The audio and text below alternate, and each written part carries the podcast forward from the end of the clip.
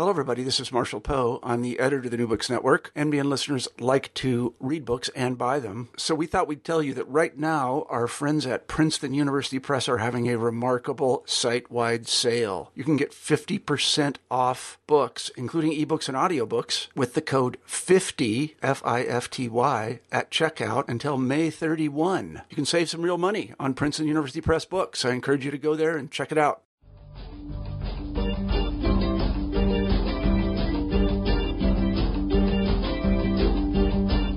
Hello, thanks for joining us for this episode of New Books in Philosophy. I'm Robert Talisse. I'm professor of philosophy at Vanderbilt University. I co-host the program with Carrie Figdor, and Carrie's associate professor of philosophy at the University of Iowa. My guest today is Kieran Setiya.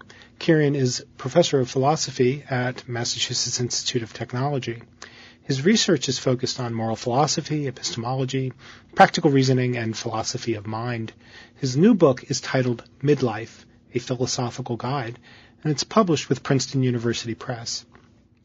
Now, middle agedness is a curious phenomenon. Uh, in many ways, one is at one's peak, uh, but also at the early stage of decline.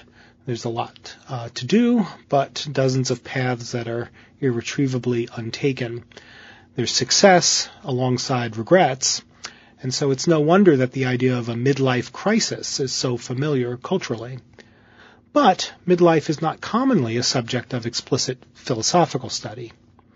Now, as the title of his book suggests, Kieran places midlife at the center of a sophisticated inquiry, combining philosophical argument with a mode of advice giving that I should add is refreshingly not preachy. Setiya has produced a fascinating reflection on growing old.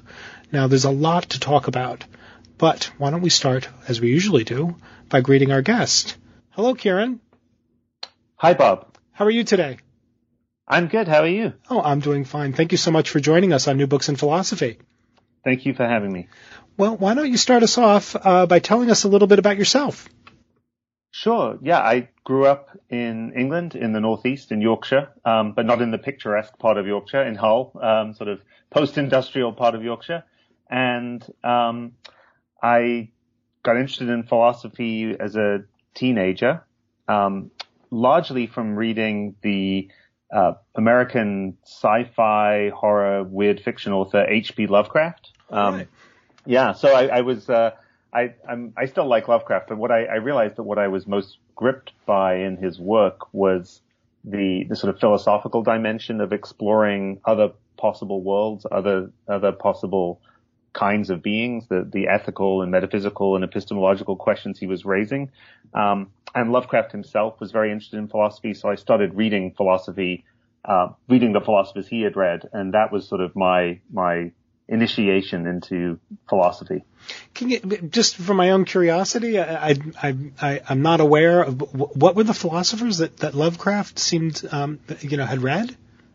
So he was he had a very eclectic sort of range of philosophers he was interested in. So a little bit of Bertrand Russell, sure. um, philosophers like Hugh Elliot and Ernst Haeckel, who at the time of sort of turn of the 20th century were significant public intellectual figures who nowadays are not taken that seriously. And then earlier, um, Schopenhauer and Nietzsche, and then sort of classical philosophers. So he was very interested in the sort of classical um, atomists, Democritus and uh, um, the sort of pre-Aristotelian, pre-Platonic um, philosophy. That's very interesting. I would have guessed the Schopenhauer, but um, yeah, next time I open up a, a copy of a Lovecraft book, I'll keep an eye out for that. That's fantastic. The uh, the path from there to, to really studying philosophy was um, uh, went through going to to university in the UK and then coming to the US for graduate school, and then since uh, then, which is more than 20 years ago, I lived in the US, which is why my voice sounds like this. Um, sort of, uh, uh, I have an accent that my friends make fun of when I go back to England. But uh, yeah, that's that's more or less the uh, the bit of bit of my biography that has to do with getting interested in, in philosophy.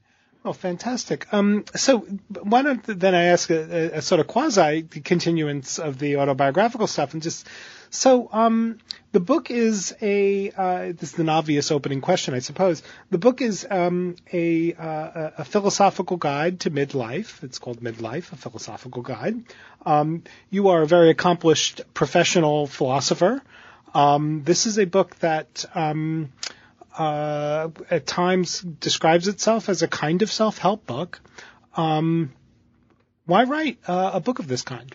That's a good question. I mean, there are lots of registers on which I can answer that. One is that the is really personal, which is to do with um, uh, having reached a sort of career point where um, I took a st- sort of stepped back and took a breath. Um, I had um, I had been lucky enough to get a job in philosophy and get tenure and the, the sort of structure of the career that forces you to keep looking at the next thing, that was sort of lifted. And I could, I could think, well, what do I want to do with, with, um, philosophy? And, uh, even though I knew I was extremely lucky to be in the position I was in, the thought of just teaching another class and then another class, then another class and then writing another essay and then another essay and then another essay seemed uh, weirdly to me both obviously worthwhile and strangely empty. Um, and I, I, thought that was that was both distressing emotionally, since I, I sort of got what I wanted, in that I, this is it was a career I had been dreaming of since I was a teenager. I really felt like this was a, a sort of life's ambition realized, and there was something disturbing about realizing that um, I wasn't uh, it wasn't making me happy in the way that I thought it would.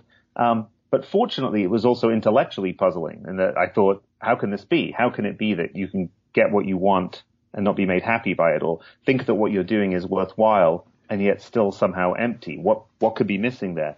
And so the the intellectual puzzlement of it became a kind of direction for further thinking. And so uh, what ended up happening was that I started reading and um, reading about the sort of midlife experience and the midlife crisis and also trying to think about what kinds of philosophical ideas might be fruitful in um, making sense of that. I didn't initially think I would write a self-help book. I didn't even initially think this would be uh, helpful, that it was bound to be helpful as opposed, uh, except as a, a, thing to do that was um, would be a distraction from from just uh, just uh, um, uh, what's the word, reveling in, reveling in my malaise. Um, and so, I, and I don't think that, I think there is a kind of question about, complicated question about the relationship between philosophy and self-help in that, uh, if you're thinking of philosophical investigation of the human condition as a search for the truth about the human condition or as trying to figure out, follow arguments where they lead, there isn't any guarantee at the outset that the results of doing that will be consoling. Um, it just happened in this case that, uh, or maybe it just happened with the, you know, the, the subconscious, uh, uh, operation of, of my own, um, wishful thinking or something. But it, it happened that in the course of, of working on the topic, I started to find philosophical ideas that did seem helpful and consoling to me and thought both that I wanted to write about them, but also that if they were helpful to me, they might be helpful to other people and that it might be worth trying to write about them in a way that was accessible to a, a broader audience than just the, the audience of academic philosophers. Right. Well, the, I should say, just for, for the people who are listening, uh, you succeed at that. I mean, the book is uh, a, a, real pleasure to read, and um, thank you. And it, that that's not a uh, that shouldn't be understood in a Gricean way. It's a pleasure to read and philosophically very rigorous.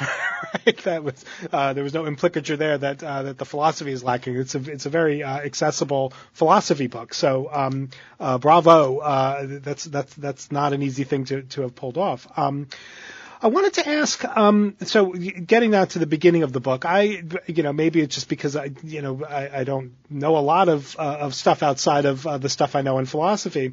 Um, I was surprised, and maybe I shouldn't have been, to find that um, the midlife crisis is a, a, thing that had been subject to pretty extended um, academic uh, um, exploration uh, in psychology and sociology and whatnot. I, I just thought it was just part of the cultural vernacular.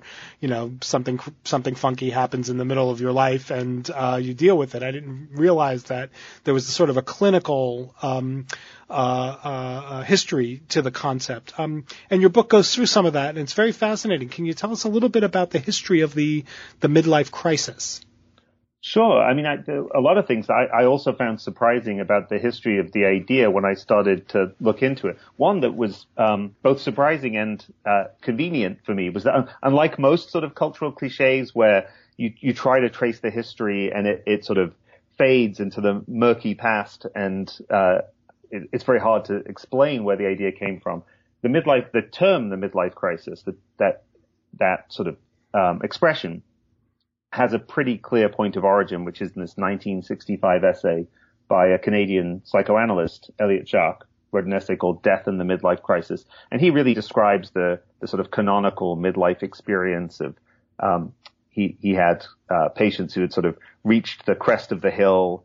They had, they had achieved a lot or their ambitions had either reached fruition or hadn't. And now they were looking at the second half of life as a kind of downward slope towards the grave. Um, and so he has this very vivid description of that phenomenon. And then in the 70s, this idea catches on um, both uh, with um, psychologists who are, are, experiencing the same thing and studying it, and also in the, the broader culture. So the, I think a kind of defining moment is this 1976 book by Gail Sheehy called Passages, Predictable Crises of Adult Life that went on to sell 5 million copies. And it, it's uh, a sort of classic representation of the the stereotype of the midlife crisis, the the you know sense of frustrated ambition, um, the sense of needing a new challenge, the sense of um, uh, having the kids grow up and leave home and needing to find something new to do with your life. That those sort of cliches are very much cemented by her writing on the topic. And then the history is sort of up and down. So uh, in the in around 1990, um, the MacArthur Foundation set up this uh, giant interdisciplinary study um, called MIDUS: Midlife in the United States, led by Orville Gilbert Gilbert Brim, who's a social psychologist, and they did a a study that took about 10 years. They did they surveyed 7,000 people, and so around 2000 they were publishing their results, and the the general tenor of their research was to suggest that life was sort of an upward slope, that uh, midlife was a period of competence and uh, settled confidence in one's life and greater emotional maturity and resilience, and it just got better and better. And so there was this sort of crisis in, around 2000 in, around the question whether the midlife crisis was a genuine phenomenon.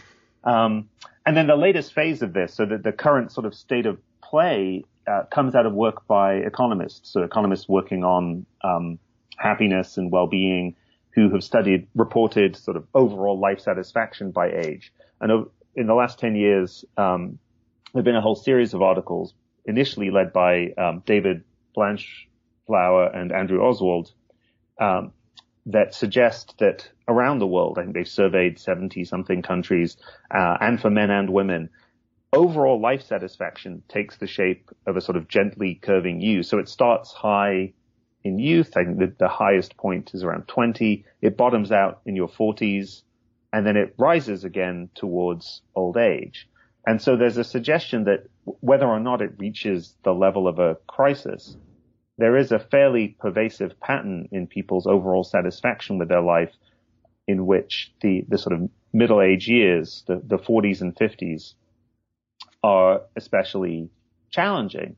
And while it, people describe this as a sort of shallow U curve and it, it, it's relatively shallow, on the other hand, the, the dip or the, the gap between the uh, average life satisfaction that they find at for people who are age 20 and average life satisfaction for people in their mid 40s is roughly the kind of drop in life satisfaction that would be associated with getting a divorce or losing your job. So it, it's substantial. There is, there's evidence that people in their, in their 40s are genuinely and pervasively more unhappy with how their lives are overall than was true for people in their 20s and will be true. This is the good news. Um, probably will be true when they reach um, 60 and 70. Right. So, one other question, just about the um, some of the, the research and maybe some of the history of that research. Um, is there any explanation or, are there any attempts to explain some of the, um, again, the sort of cultural cliches about what people do uh, in response to uh, midlife crises? Is there any reason why, um, uh, uh, at least in the states, as the, the, the cliches go, you know, there's a, a convertible sports car that's purchased. There's uh, uh, a, a a you know long you know, engaging in behavior that one of enga- one would have engaged in when one was you know a teenager. Is there any reason why um, it, it it it seems to manifest in in, in that ba- that kind of behavior? That's I mean, a good question. All I mean, kinds of other things people could do, right? I mean, you know, you could join, you know, you could you could do other kinds of things, but it looks like it's got this um, turning to adolescent things. Yeah, I mean that definitely suggests that what's going on has has to do with sort of lost youth and wanting not to give up on the the vivacity and freedom of youth. So I I, I think that must be part of it. I mean, a, a difficulty is that that um, in the social science is just that, it, that the evidence we have and the data we have is relatively coarse grained. So it's it's one thing to track uh, people's overall life satisfaction by age. It's another thing to try and figure out a, a sort of hypothesis to explain what's going on uh, and that would might predict different kinds of responses. For instance, buying a fast car, and then try and test those hypotheses. So I think that the the actual social science of trying to explain um, why happiness has this U shape and therefore what you might expect people to do on the basis of their drop in life satisfaction is still at a very early stage. Um, I mean, my sense is that, that that shouldn't stop us from speculating. I mean, it's it's one reason why at the moment we might be in the position of thinking, well, the the best we can hope for here is a kind of introspective approach where, you know, this is sort of the idea behind the book is where a, a, a somewhat representative uh, uh, midlifer uh, tries to read around what's going on in literary and um, uh, philosophical and cultural depictions of midlife to try and see what the the nature of that experience might be. And um, well, there's two things to say. One is that uh, I, I think in the end that that there are many things going on. There really isn't just one kind of midlife crisis. There's there's a sort of sense of oppression and, and in daily life. There's a sense of missing out. There's regret and dissatisfaction with the past. There's the greater proximity of death and there's the, the sort of frustrating um, grind of projects. So I think this it, one thing we can usefully do is sort of pull apart those different problems. And the second thing to say is depending on which of those is really weighing on you, the response of sort of uh, sort of nostalgic response of trying to reclaim lost youth might make more or less sense. So um, if the problem you're experiencing has to do with nostalgia for the the array of options that you had, or at least took yourself to have when you were younger, then activities now that sort of reclaim some of those options and sort of dem- and sort of vividly enact your own freedom uh, in the face of the social constraints and financial constraints of being um, middle aged, that would sort of make sense. Mm. Um, so but yeah, I, I think in saying that, we're still at the point of speculating about why the cliche takes the, the particular shape it does rather than drawing on, on established to social science. Right, right, right. So the book then turns to early uh, to a case study of a of a famous philosopher. I mean, the, in the history of philosophy, there are some famous crises, personal crises, but um, one of the more famous personal crises is a what we might think of as a premature midlife crisis um, that John Stuart Mill writes about in his own case. Um, and uh, you you talk a lot about Mill's uh, uh episode um, and from there you, you, you, you see that Mill provides the occasion for us to understand uh, something about uh, the kind of value or a particular kind of value that a human life can realize uh, that you call existential value. Can you tell us a little bit about the Mill episode and then uh, th- this idea of existential value? Yes, sure. So Mill was a really inspiring case for me as a model for what I was doing in that he, he was an example of a philosopher who had a kind of life crisis and then did exactly what I, following his example, was trying to do, which was to say, well, uh, something's wrong with my life. I wonder what that tells us about the right philosophical account of a good life. Mm. Um, and so, yeah, Mill, uh, that many listeners will know this story, but he had this sort of crazy education where his father, James Mill, uh, in good utilitarian fashion, wanted to maximize the amount of uh, happiness that Mill's life produced by making him into a kind of utility producing machine. And uh, so he learned he he taught Mill. Um, John Stuart Mill learned Greek at age three, Latin at age eight. He did the equivalent of of college in his teens. And then he had this nervous breakdown when he was 20. And the form this nervous breakdown took was Mill saying to himself, um, when I imagine all my ambitions being achieved, I imagine the reforms in society that as a good utilitarian I am working for, the reforms that will reduce human suffering. And I ask myself, would that make me happy? I think, no. Uh, and that is extremely puzzling. Like, why would the achievement of your ambitions not make you happy? And it is not that he thinks there's no point in doing those things, that they're somehow worthless, but something is missing. And uh, one of the things Mill came to to think about this comes from his engagement with Wordsworth. So he says that the, the sort of malaise in his life began to lift when he was reading Wordsworth's poetry, and uh, there's some very evocative descriptions of coming to appreciate a kind of happiness or enjoyment in life that has nothing to do with struggle or imperfection, um, nothing to do with uh, amelioration of suffering. And so I, the distinction I think that Mill is is pointing to is one that that Aristotle in, in the Nicomachean Ethics also emphasizes, and uh, I think. Uh, and there's a kind of resonance between them, and they both describe the the sort of valuable activity that they have discovered as contemplation. In Aristotle's case, contemplation of um, of God and the first cause and the first mover and so on. In Mill's case, uh, tranquil contemplation in uh, reading Wordsworth's poetry. But I think the basic distinction is between um, different kinds of activities, both of which have non-instrumental value. So it's not just the distinction between instrumental and non-instrumental value. Even when you're looking at something that has non-instrumental value, value in itself, regardless of its effects, sometimes the value comes from its role in ameliorating some kind of problem or injustice or need that we'd rather be without. So it comes from curing a disease or relieving someone's suffering, where even if it has no further effect, that's worth doing. But on the other hand, it's ameliorative. It's taking away a problem that ideally, in the ideal situation, we wouldn't even have that problem to begin with. And I think Mill's life was sort of built around and focused on ameliorative value, the activities that have ameliorative value. But not all valuable activities, activities that have non-instrumental value are like that. There are also activities that are not only valuable regardless of their effects, but their value doesn't depend on solving a problem or uh, reducing suffering or ending an injustice.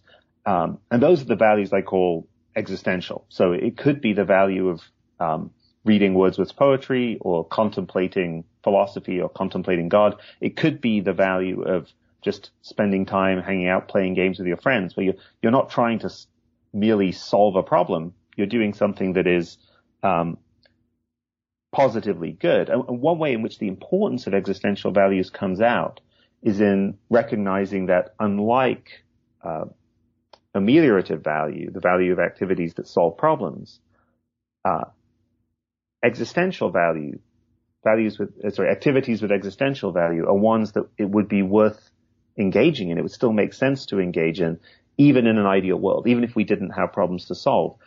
And what's more, if they're the values that make life worth living in the first place, again, one way to see this is just to, to think about Mill's situation. If the only values there were, if the, if the best we could hope for was ameliorative value, that we could take away suffering or solve problems, then the best human life will be one that was sort of neutral, suffering free, problem free. And that's a very sort of despairing vision. There have to be things in life that make uh, it possible, at least, for life to be better than that.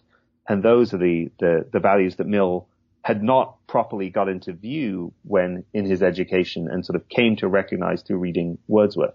And even though Mill's situation is incredibly idiosyncratic, both in his education and in his the kinds of ambitions he had for his life, I think there is a connection between the the uh, the neglect of um, existential value and a common situation people find themselves in in midlife, which is the situation of finding that a lot of what they're doing seems worthwhile, but the value of it is ameliorative. It's sort of making sure the kids are fed and they're get, keeping up with their homework and that everything's going okay on that front. And, um, you know, going on the occasional date to make sure that your relationship with your partner remains, uh, um, satisfying enough. And, and it's often framed or also taking care of aging parents. I mean, that's another kind of constraint in life that whether you're doing something that's genuinely valuable, but nevertheless is a response to need or difficulty. And I think midlife is a point when even if you're not uh, John Stuart Mill,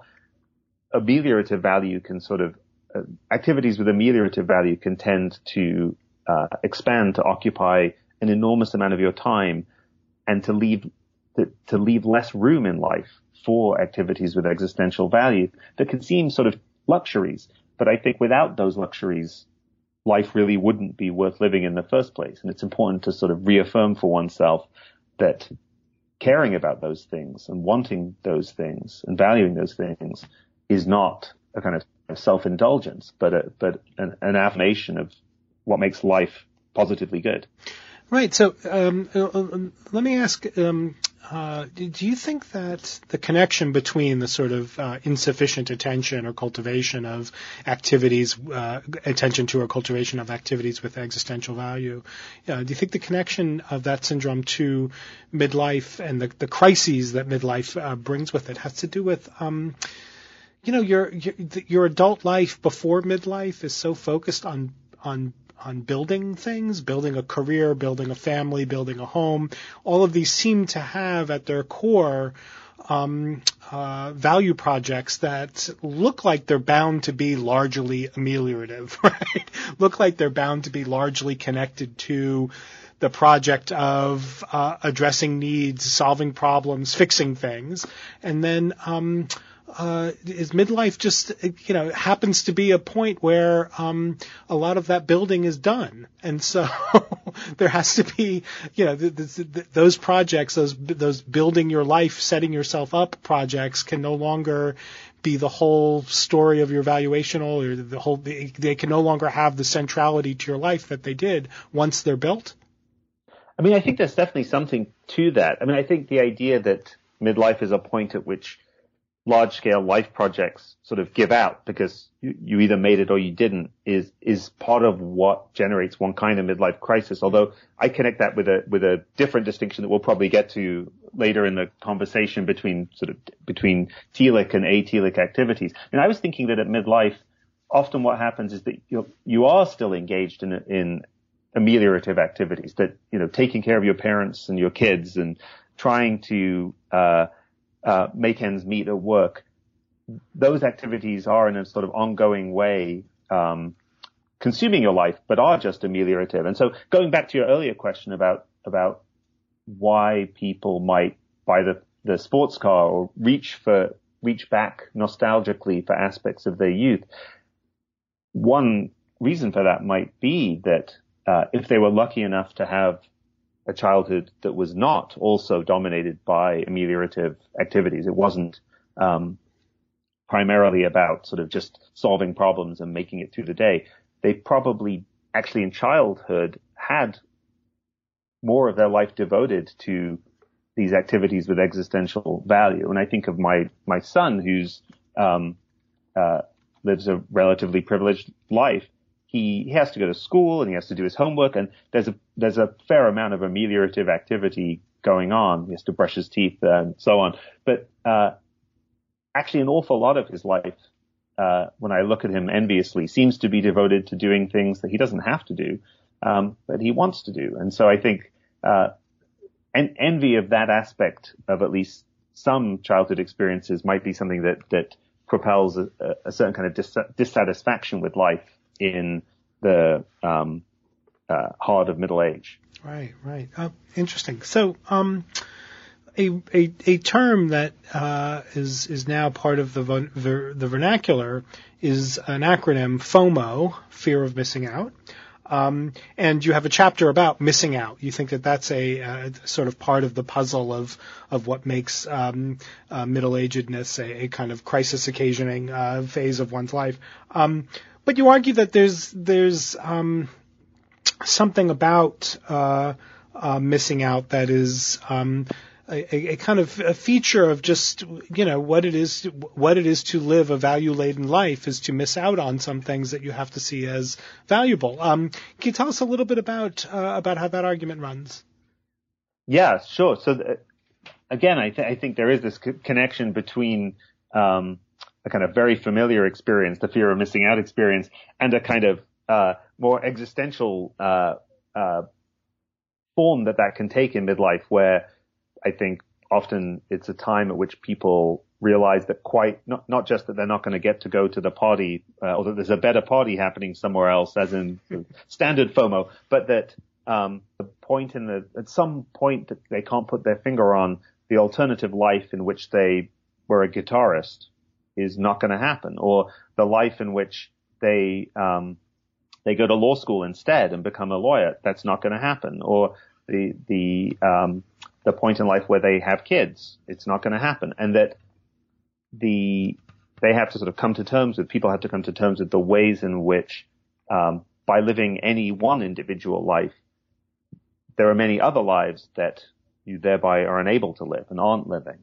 And at least for me, it, it it's, has been helpful to sort of think about what the basis of that phenomenon is and to, to recognize the point that you just um, sketch, namely that it it's sort of an it's not um, missing out in this way is not um, a sign that something has gone wrong. In fact, it's very hard to imagine what it would how you could avoid missing out, given the sort of plurality of valuable things that one can do, the plurality of diverse, valuable activities that human lives can engage with, and um, the capacity of individual human beings to appreciate many of them.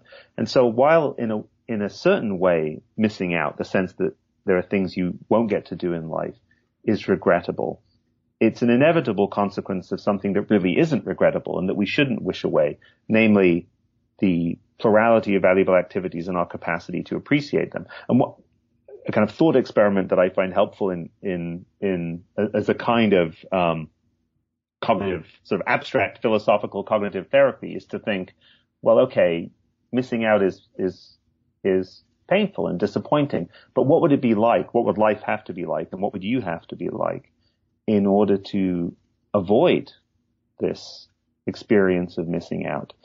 Well, the only way that could happen is if you're living a life, uh, and don't want or don't appreciate the value of, or there are no other values in any of the other ways life could be lived. You'd have to sort of impoverish the world so that really only one kind of life is valuable, or impoverish yourself so that you're not able to appreciate the value of other things. So in my case, I think maybe I should have been a, a doctor. I should have, um, uh, gone to medical school instead of doing philosophy. Or when I was um, quite young, I wanted to be a poet, and maybe I should have tried to do that.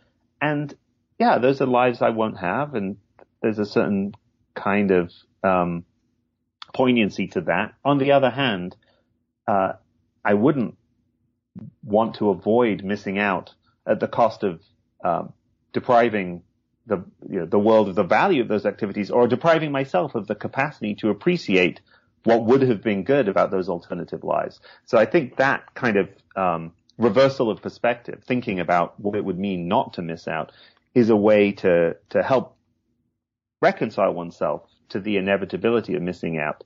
Um, I mean, it, the the scope of this argument is in some ways limited. I mean, it's it's, it's focused on the kind of missing out that is inevitable, namely the kind that comes from the fact that we only have one life to live, and that in the sort of garden of forking paths, you have to take one path. You don't get to to take many uh, simultaneously. So far, it doesn't really address the kind of missing out or loss that comes with um, failure or regret or loss or um, uh, mistakes and misfortunes in your past. That's a that problem is still still remains to to sort of come to terms with. But uh, at least for the kind of missing out that um, uh, that is just a matter of sort of wistfully imagining other lives you could have lived, I think it's helpful to recognize that that your capacity to wistfully imagine those lives is a reflection of something uh, that you should embrace. Right. So um, let me ask a, a, philosophical question in the narrow sense of philosophical. What sense of the plurality of values you, is is the view this view of of of, of the, the kind of um, appreciation of the capacity to to to feel like you've missed out. What what what what strength of the view of the plurality of values does that commit us to? Um, on some views, as you know, uh, I'm not telling you anything that you don't know for sure. Uh, you know. Um, values are plural in a way that um, the pursuit of, of, of, of some values is incompossible with the pursuit of others, but the incompossibility is not due to, you know, life being too short or there just not being enough resources or you have to take one path and you can't take the other. It's that there's something deep in the fabric of value that um, uh, is such that some values bear kinds of incompossibility relations with others. Um, does this view, and, and, some people think you need that strong a view to make sense of the the component of the the experience of missing out, which is not only that, well, I could have been I could have been a poet and that would have been good too, and maybe I should have tried that, but um, some experiences of missing out are that I, I could have been a poet, and had I succeeded at it, my life would have been good in a way that the, my current life, despite all the goodness that's in it, couldn't be right? That there's a distinctive kind of good that gets abandoned when, or that was abandoned when I pursued the life of the philosopher rather than the life of the poet. Do we need to to say that kind of thing in order to make sense of the the rich uh, variety of values? I mean, I think some of what you suggested might might go beyond what's required. Right. So I think the idea that there are sort of values that that are essentially incompatible um, I think maybe we don't need. I think I think the the key phenomenon here, I think, is is the uh, distinction between values that are commensurable and ones that are not. So it's the distinction between sort of decisions where um, so take something like the value of uh, money, mm. which seems commensurable, where um, if someone gives you a choice between fifty dollars and a hundred dollars, um, you not only take the hundred dollars uh, rather than 50, but you don't feel any sense of regret or loss. You don't think, ah, you know, I could have had $50 instead of 100. It, whatever you wanted in the $50, you've got and more. Um, so I think some values sort of relate to each other in that way. I think all it takes to generate the, the inevitability of missing out it, that I'm interested in is that most values are not like that. That um, uh, whatever you want in the things that you justifiably want. It's not just a sort of quantity of some homogenous stuff like money, um, so that if you have more of it or as much of it as, uh, you know, if you have a hundred dollars or you could have a, a 80 pounds, are they just the same, uh, given the exchange rate, it's just the same. Why would you care? So long as the structure of value doesn't work like that, you'll get this, this kind of inevitable loss. So I think the kind of plurality required is fairly minimal. It doesn't require, for instance, um, the kind of uh, incomparability or uh, sort of the existence of values where it's impossible to say which is greater or which is lesser, or lives where it's impossible to make the comparison, uh, make comparisons between them. E- even if we can say uh, for any given lives whether they're uh, which ones are better or worse, which ones are equally good, so long as the ways in which they're good don't are not commensurable in the way uh, quantities of money are, there will be something to regret in living a good life, even when uh, the alternatives that you're that are thereby excluded are no better. Um, they could it, we could even have a view on which no we can measure value so that you can always say one life is better or worse than another or exactly equally good. There's no uh, none of what Ruth Chang calls parity or mm. or, or, sort of um, indeterminacy or anything like that. But so long as the ways in which different lives are good or bad uh, don't just turn on on quantities of a single uh, sort of value stuff.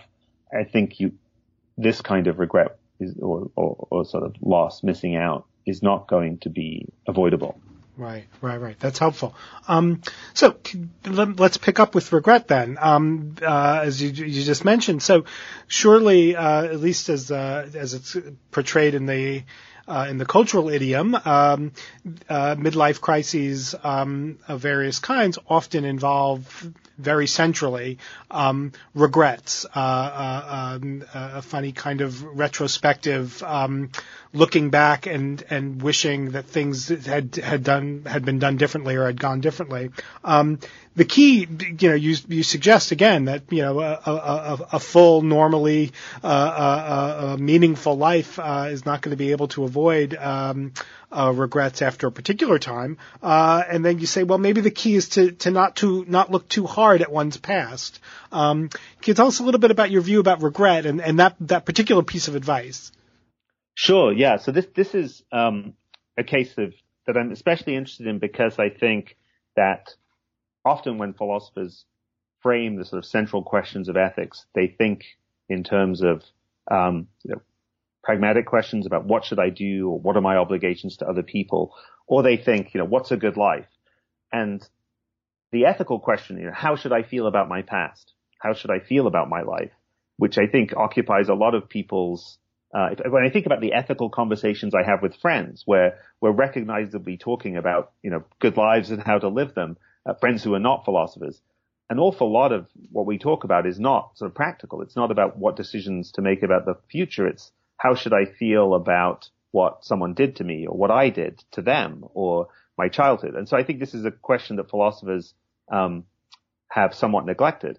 On the other hand, it's also a question where there's been a, a, a lot of um, or some recent work by philosophers about regret by by um, Robert Adams and Derek Parfit and um, Liz Harman and Jay Wallace. So I think there's there's real potential for philosophy to contribute to this. So I think the starting point is to think um, uh, about what regret is. So the way I'm thinking about it, the, the phenomenon to be addressed is how to feel about mistakes, misfortunes, failures in life.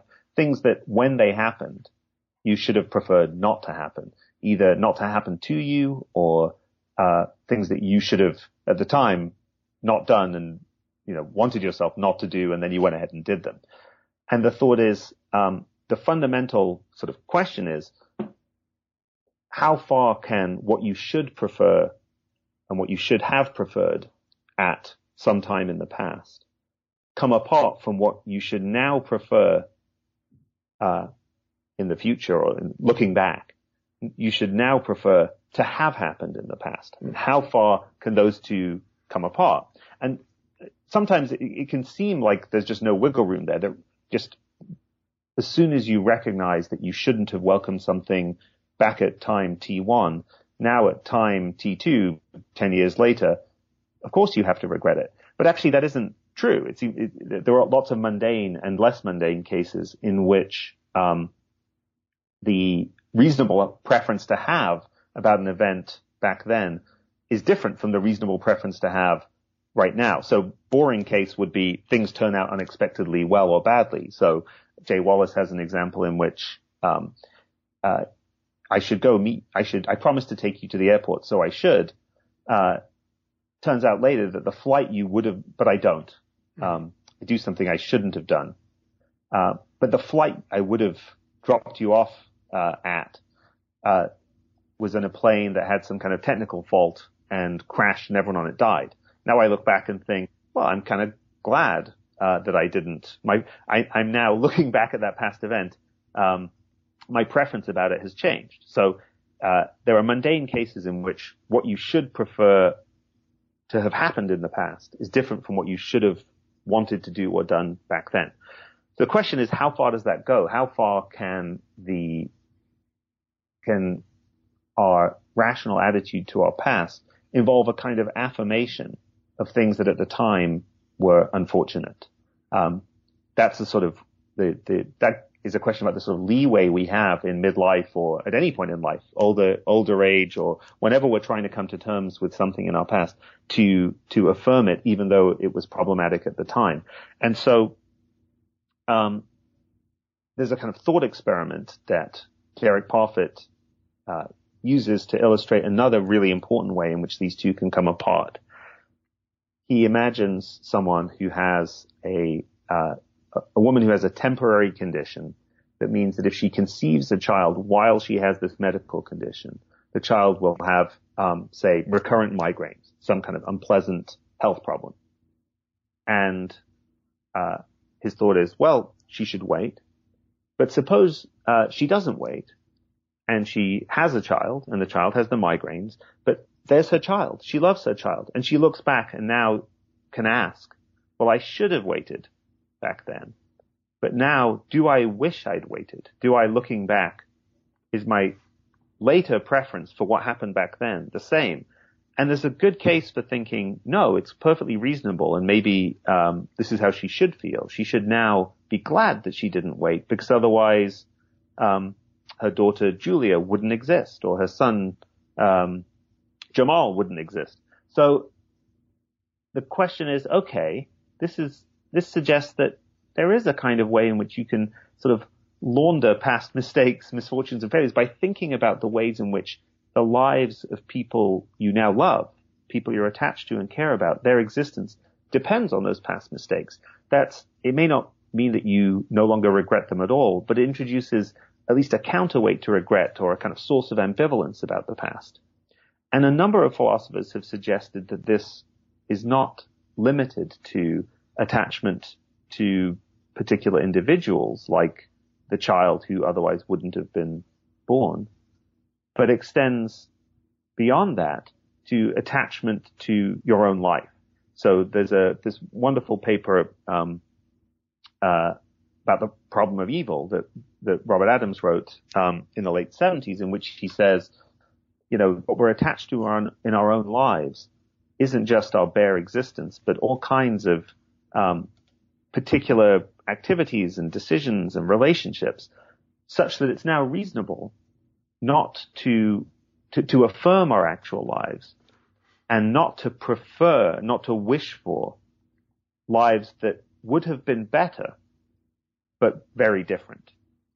And the, the, the thing I'm interested in in the chapter, and, and I could, I could, uh, say more about how this connects with the idea about ignorance. But the thing I'm interested in is there seems to be something right about that hmm.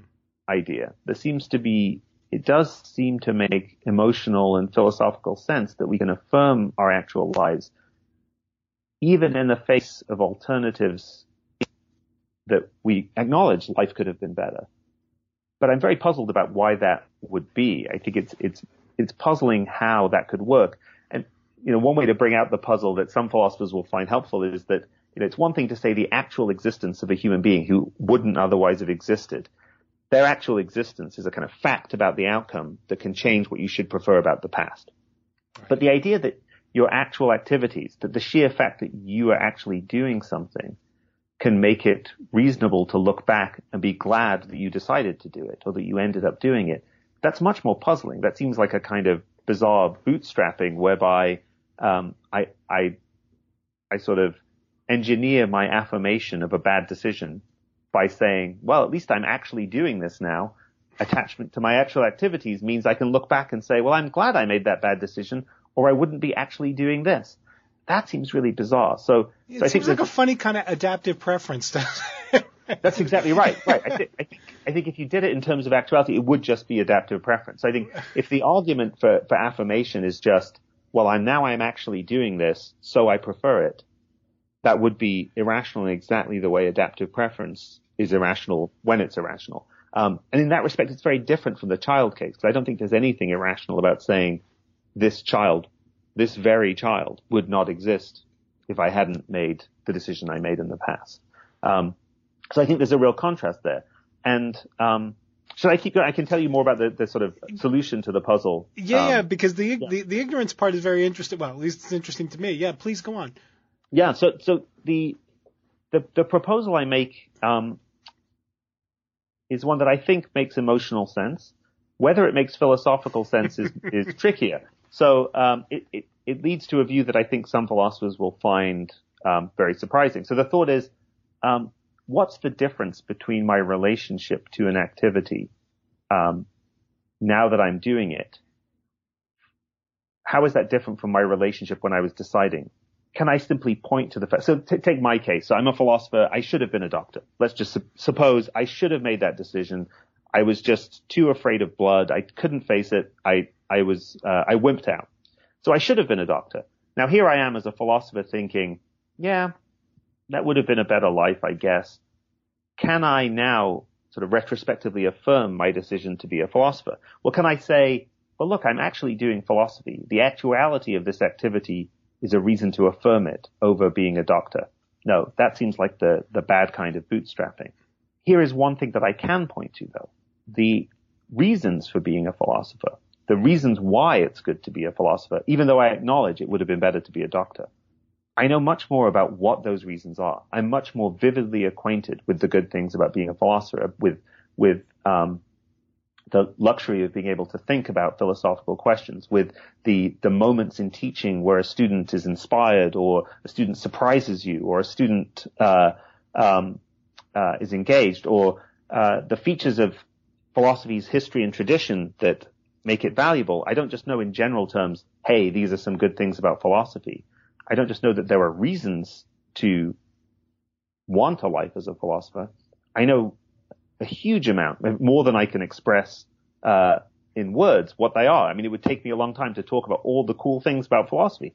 Whereas if you ask me um, what's good about being a doctor, I can, you know, gesture towards some good things. Like I would save lives. Um, I feel like I was doing something socially useful in a more immediate uh, practical way than philosophy, I guess. I, I can gesture towards it. And if I've read, you know, Atul Gawande or, you know, watched, um, ER, I might be able to tell you a little bit more about what life as a doctor is like. Um, but it's very sketchy. So here, here's a difference between my relationship to these two lives now and my relationship to them before. When I was making the decision, I had uh, a kind of general evaluative judgment being a doctor is better. But the reasons why it was better, the reasons why it was good, as opposed to the reasons why philosophy is good, I was equally well aware of, equally ignorant of the reasons on both sides. I could tell you in general terms. Whereas now, even though my abstract sort of assessment of the balance of reasons might be the same, my knowledge of what those reasons are in the case of philosophy is much richer than my knowledge of what the reasons are to be a doctor, what's good about life as a doctor. And so the proposal is, um, this is something in the book I don't talk about the, the sort of the talk about this in such um, technical terms. I have a separate paper called Retrospection where I, I that, that, that does do this. The proposal is that that um, a principle of specificity is true, and the principle says um, that it's rational or can be rational to be more strongly moved by facts that provide you with reasons than by the fact that there are reasons of that right. kind. Mm-hmm. So it could be it could be rational to sort of affirm my life as a philosopher on the basis of reasons uh, to want that life and value that life. Um, that where my affirmation and thereby my preference outstrip my sense of the the actual weight of those reasons. So what we get is a kind of uh, rational or rationally permissible akrasia or akratic preference, where you can acknowledge that there are in fact more reasons to prefer A than B, being a doctor than being a philosopher. But because you know what the reasons are for B, uh, you rationally prefer it. And I, I think that may well be rational, even though it goes against a kind of axiom that I think a lot of philosophers find tempting, that whether, you know, akratic preference, akratic action is the sort of paradigm of uh, practical irrationality. Right, right. Well, that's fascinating. That's fascinating, and um, I'm curious to go look at the paper because um, uh, th- that view sounds totally reasonable to me.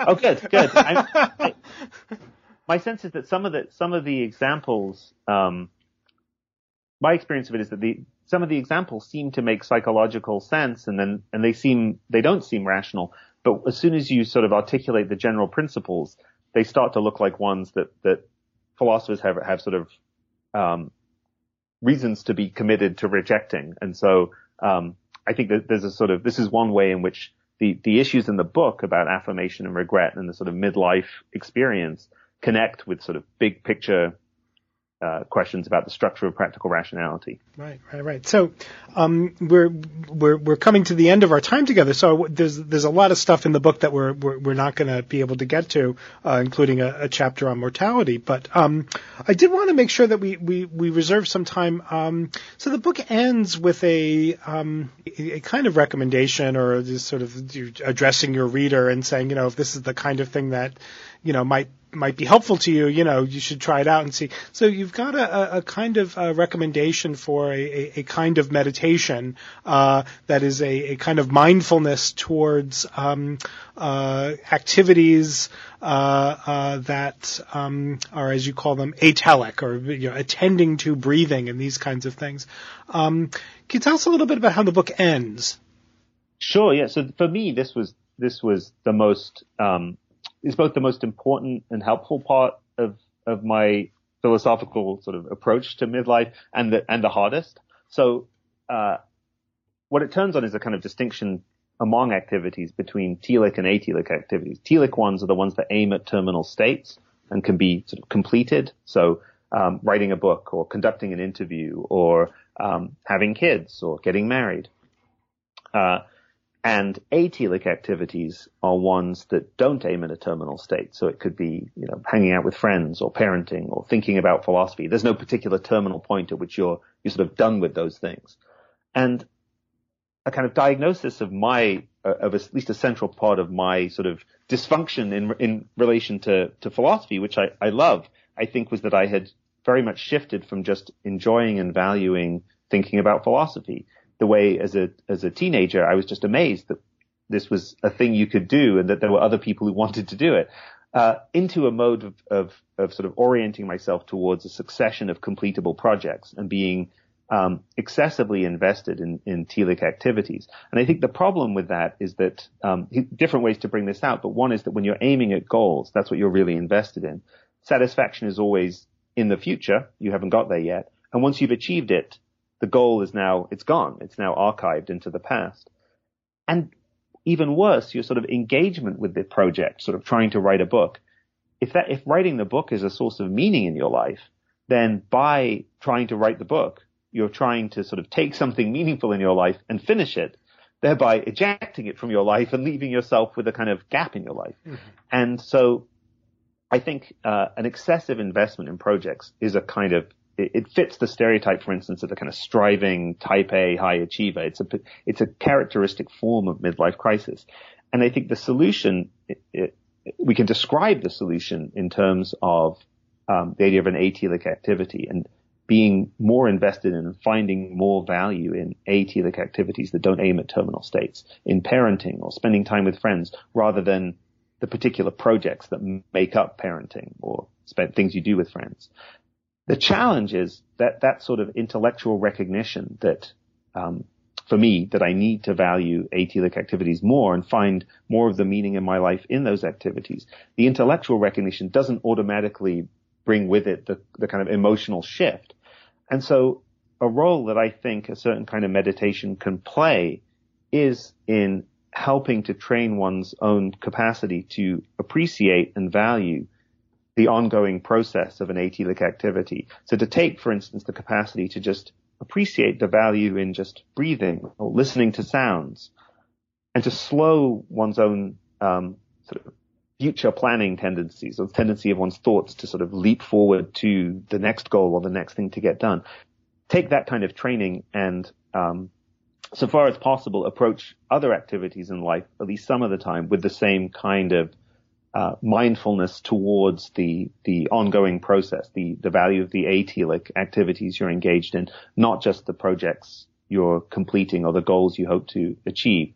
And uh, so it's with a certain kind of uh, temerity, I sort of propose that this is this is a kind of practical uh, application of of meditation that has a, a kind of philosophical justification. Uh, and um, yeah, I mean, I, I the the book sort of ends by talking a bit about the the relationship between this and the contrast between this way of using meditation and some of the the sort of more contentious ideas in in Buddhist uh, uh, uses of meditation on the one hand, and the sort of somewhat more deflationary idea that just meditation reduces stress. That's a good thing. on the other hand both of which seem to have a kind of telic component to it, right? The, the, the, Buddhist view is for the dissolution of the self. So there is a, there's a funny kind of telos to it, right?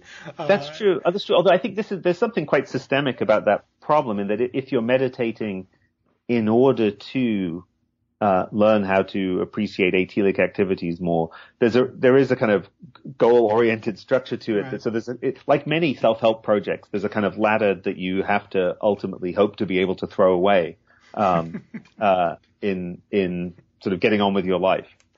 Wittgenstein once again. Um, yeah. yeah. well, um, Kieran, you've been very generous with your time, and I, I really want to thank you for uh, for joining me today to talk about your book, Midlife: A Philosophical Guide. Um, one last question: uh, w- w- What will you do next? Uh, that's a, that's a great question. It's, uh, what? Yeah. Uh, now that you've my, learned to get off the treadmill of academic philosophy. well, I, exactly. So there's a there's a yeah, there is a kind of uh, a kind of awkwardness in answering the question. What is your next project? Having just said, yeah, this obsession with projects, that's the problem. Um, so uh, I, it is true that part of what I want to do and I'm trying to do is just think, no, what are the philosophical questions I want to think about? I should just think about them, and then if essays or sort of completable projects come out of that, let that happen or not. Let that be be secondary.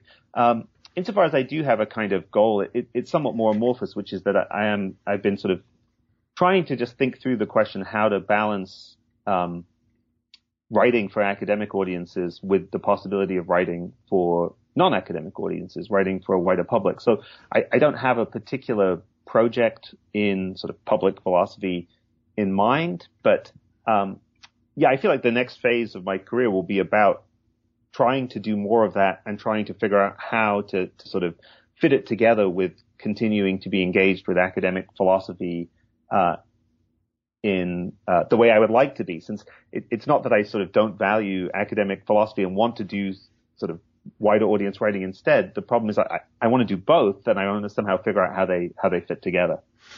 Yeah, it is a it's a it's a it's a funny feature of our discipline that uh, a lot of us sort of struggle with that question. Increasingly, I think I think I think the idea that writing for a wider audience is valuable is, is increasingly commonplace. I think the idea that when you do that, um, you sort of it's dumbed down or, or sort of um, uh, embarrassing is is much less common if present at all in the way that I think it was 10, 20 years ago. Um, on the other hand, I think a kind of picture of what to expect in people's professions if they're going to be thinking about public philosophy. We haven't really adapted to that. And I think we probably need to, given that it's not just post tenure that people are thinking, hey, I want to write for a wider audience. Quite rightly, lots of younger philosophers are really engaged with doing this. And I think the profession sort of needs to adapt a little bit to the, to what their profiles will look like when they come up for tenure and to, to think about how to properly value the kind of contributions that, that, um, writing for a wider audience has. That seems right to me. So, um, um, uh, let's hope that, uh, that the profession as such comes up with, with some good good ways to, to balance these two things and to to recognize um, uh, achievements of the, the, the less straightforwardly academic kind. Um, but for now, uh, I just want to thank you for uh, for joining me today. Thank you very much. It was great to talk to you, and I, I really appreciate you doing this. Uh, it is it, it, this podcast is itself one of the, the sort of impressive public philosophy outlets that you know anyone can listen to this, and it's really great that uh, people can uh, get this sort of accessible presentation of philosophical books uh, for free online. So uh, thank you for that. well, I really appreciate that, um, and uh, thank you, listeners, for joining us today for our discussion of Kieran Setiya's new book, Midlife: A Philosophical Guide. Again, it's published by Princeton University Press. Um, thank you for your time, and bye for now.